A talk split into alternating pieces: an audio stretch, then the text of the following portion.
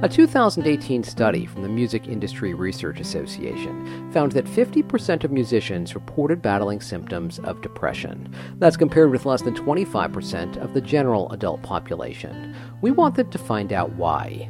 I'm George Bodarky, and this is Untangling the Chords, a podcast from WFUV News and Sound Mind Live, focusing on the relationship between music and mental health. In this podcast, mental health experts, advocates, and musicians will share their expertise and experiences on the issue of mental health and provide practical advice on how to handle mental health challenges. In this episode, we're talking with Chris Bullard, the founder and director of Sound Mind Live, and our partner in this podcast series. Chris's organization brings together musicians, music lovers, and forward thinking organizations to build community and open dialogue around mental health. Chris, thank you so much for taking the time to talk with me. Yeah, thanks so much for having me, George. So, before we get into the great work that you do with Sound Mind Live, I want to talk about your own journey with mental illness. You live with bipolar disorder, right? That's correct. Yeah, I was diagnosed at the age of 27. How surprised were you when you received that diagnosis? I mean, completely surprised. Um, I mean, it's something that is not talked a lot about. Didn't even really know what that meant at the moment, and um, you know, I think there were some some signs that uh, my brain functioned in a different way than a lot of people. But in terms of what that actually meant and that it could be termed as a as an illness was something I, I never even considered until until it happened. What were the signs that led you to go in to get that all checked out? So I had a manic episode. So you know, with bipolar disorder, there's bouts of, of mania, uh, high energy, elevated and quick thinking, as well as uh, bouts of depression. My my own experience, I've I've experienced more the mania side. You know, it's different for everyone, um, and and less. Um, you know, fortunately, not not a lot of depression in my life. Um, but I had a, a manic episode where, um, you know, I had racing thoughts. I was not getting a lot of sleep. Um, you know, for a lot of people, that leads to actually like a lot of creative thinking, actually pretty late in the evening. And uh, one night at the time, I was uh, my girlfriend at the time. I remember waking up in the middle of the night and well actually i woke her up i was up until you know three or four in the morning just kind of thinking and what happens in, in when you're manic sometimes is your brain starts to connect dots that you know may not make sense to other people and um, i just I lived in LA at the time, and I kept repeating, "I need to go to New York, or I'm, or I'm going to die." Um, and then just having this surge of energy to to act on something, and just my my behavior kept becoming a little more abnormal, and I wanted to walk to my parents' place, and my parents lived, you know, probably about 80 miles away. Um, but just kind of the idea jumped in my head to do that, and so, you know, eventually, um, her as well as my parents took me um, to uh, a psychiatric facility. Um, well, initially to a hospital, and then uh, to a psychiatric facility for 72 hours, where um, that's where I was diagnosed uh, eventually with bipolar disorder. I know you've worked as a professional musician. Were you working as a musician at that time? No, I was switching uh, careers. So I had I toured for uh, about two years. Um, subsequently, uh, I worked. Uh, I was the first employee at a startup, which grew really fast, and that kind of gave me the experience to start my own company in LA in the clean tech space. And so, interestingly, you know, a lot of mental health issues kind of spring out of moments of high stress um, and anxiety. Uh, and so this was a moment where I was under a lot of financial pressure. Um, I was starting a company for the first time um, and was losing sleep over that. And, you know, in, in many ways, that was kind of a, an obvious trigger for something, you know, I was probably genetically predisposed to, but that that's uh, was was post being a musician. Um, you know, well, always a musician, you know, still creating yeah. but um, from a professional standpoint, I had, I had moved on in, into more of an entre- entrepreneurial pursuit. Chris is not alone in his diagnosis of bipolar disorder.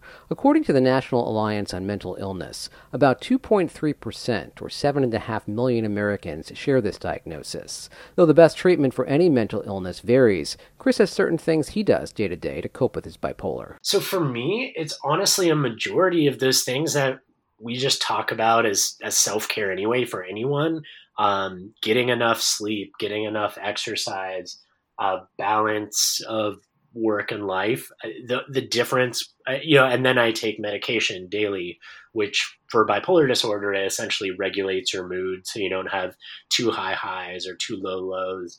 But you know, the, all that other stuff. It the way I'd like to describe it is, it's kind of like just having another part time job all the time, where all this stuff that that makes sense in terms of taking care of your own mental health it's just more important to me because if you know I don't get enough sleep uh, and I am under a lot of stress and I'm not you know all, doing all those normal things we do and we talk about self care, um, the impacts are are more severe for me. Um, and you know one of the other things that I've found really helpful for my case, and I usually as I talk to people who are dealing with whether it's bipolar disorder or, or any other mental health issue is going to support groups, which is something that I initially kind of shrugged off because you have this image in your head, or at least I had this image in my head of you know what you see in TV, and you kind of raise your hand and like, I'm Chris, and I X, Y, and Z.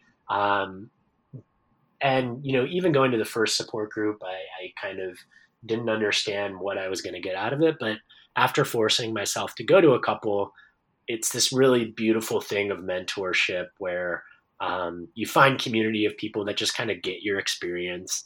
Um, people who have kind of come out on the other end can shed some wisdom. And even myself going every so often now, seeing a new person who's just come in and diagnosed and being able to tell them like, Hey, I've been there and seeing how far I've come um, in managing, um, managing my bipolar disorder. Um, it, it really brings a whole new sense of community to, to the aspect of it. Chris saw how much having a community helped him on his mental health journey, so he decided to try to recreate that experience for others while tapping into his passion, music. So he started a music support group that he says set him on a path toward founding Sound Mind Live. After I moved to New York, I got an MBA and started working in the nonprofit space and had some extra time and, and founded a music support program for uh, the New York affiliate of the National Alliance on Mental Illness, and um, yeah, it was amazing. I mean, people.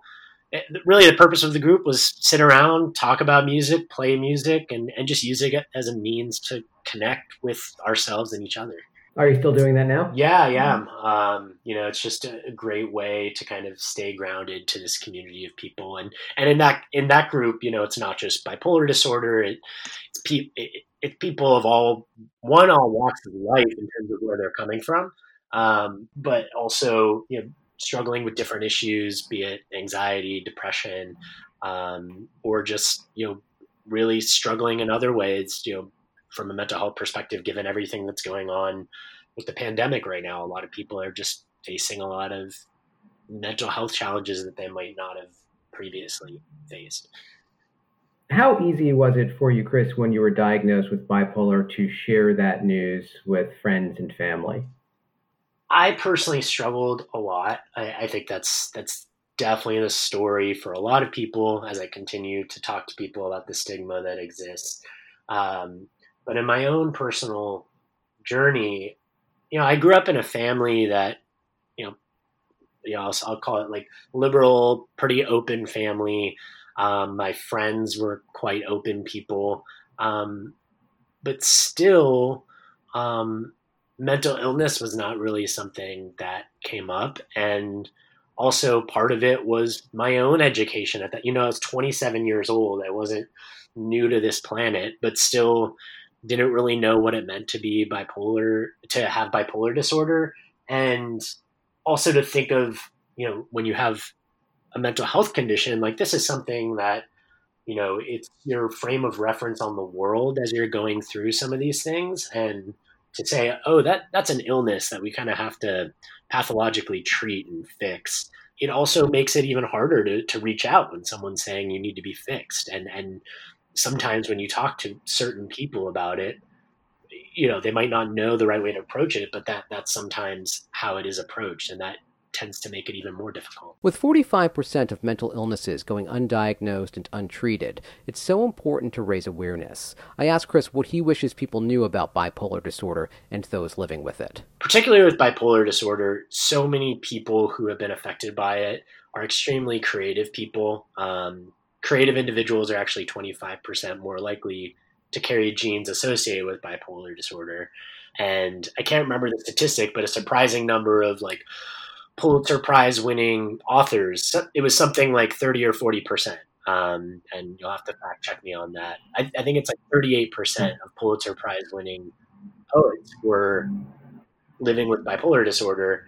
And it's a condition that, when appropriately managed, you can live a very high functioning life. Um, in, in all walks of life. And it doesn't have, you know, there are a lot of creatives that live with bipolar disorder, but also people who are very high functioning in finance and law. And just people knowing that because I think a, lot of the fear also stems out of if I open up at this at work, are they going to think that I'm not capable of the job or I'm violent? Um, and that's another aspect where people with mental health conditions and bipolar disorder included are much likely to hurt themselves than others and um, you know and, and the likelihood of hurting themselves is honestly like not ridiculously high or anything. It's not necessarily a harmful condition either. So it's it's just important to have this knowledge that of, of what it is. You know it's something that um, can really impact an individual's life and those and relationships around them if not properly managed. But not something that you can't be a productive member of society or a giving and extremely creative member in society. Well, let's talk about this organization, Sound Mind Live, that you created to foster dialogue around these issues, issues around mental health. What inspired you to create the organization? So a lot of it was around my own experience at the nexus of music and mental health. I mean, right? Like that's kind of obviously a through line in my life, uh, or two through lines that kind of came together in certain ways. And the impetus started like when I was doing this uh, group with National Alliance on Mental Illness, and a report came out that 73% of musicians um, have dealt with depression and anxiety. Uh, and you know that's a staggering statistic um, that is one ex- extremely evident that the musical community needs a lot of support themselves, particularly with the lifestyles of a musician. But also, there are a lot of musicians who are starting to speak up on this. Um, and there's really an opportunity, seeing that there was such an opportunity to give a bigger voice to those musicians and, and a voice that could build the same type of empathy and connection to this topic that we were building in the support group. And um, one of the things I actually saw when I was 27 and in a psych uh, ward, there was a moment where I kind of like picked up a guitar, started strumming, and it was like the the song "What I Got" by Sublime. You know, like super simple song, but a song so many people know and can connect to. And just what I experienced in that moment was you had people from different socioeconomic backgrounds, different points in their journey, all kind of coming together around music. And music is this common connector. And um, knowing, you know, I, saying I had performed with Willie Nelson, who's one of the founders of Farm Aid, which is really used music as this vehicle around bringing together uh, social change around the plight of family farmers. But nothing like that was being done for mental health, and that's really what Sound Mind has tried to do is is use music as this vehicle to one normalize the conversation about mental health, and then work with other organizations who do provide direct services and support and crisis text lines so that as we we work with artists to elevate the conversation people also know where where they can turn um, when they're in need of support. Who are among the artists that you've worked with? So it's artists big and small. I mean some of the notable names are, are chad stokes from the band dispatch uh, the band american authors um, worked with Jade Bird, um, but also in, in other genres like jazz. Uh, the artist Kassa Overall is a fantastic jazz artist who um, we did a panel with up in Harlem. Um, uh, Diva Mahal is a musician um, in the jazz world we've worked with.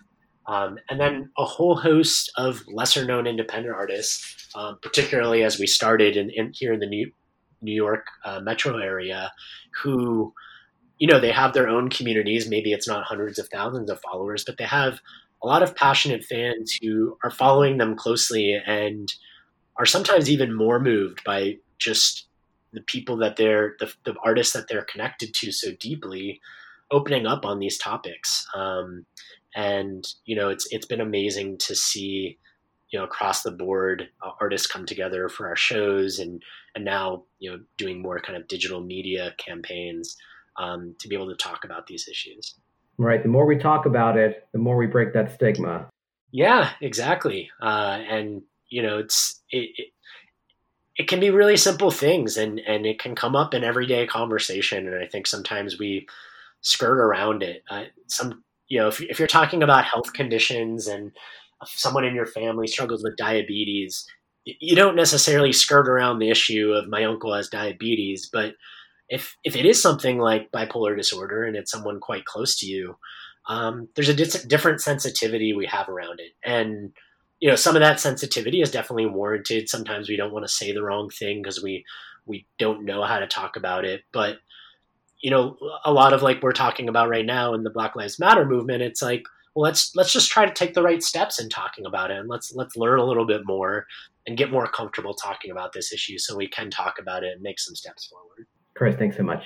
Yeah thank you too. The relationship between music and mental health is certainly a tangled one, but thanks to the great work of people like Chris and Sound Minds Live, the stigma around mental illness is being broken down. Next week, we'll work to keep untangling this issue by talking with Music Minds Matter, another organization that provides mental health help to the music community.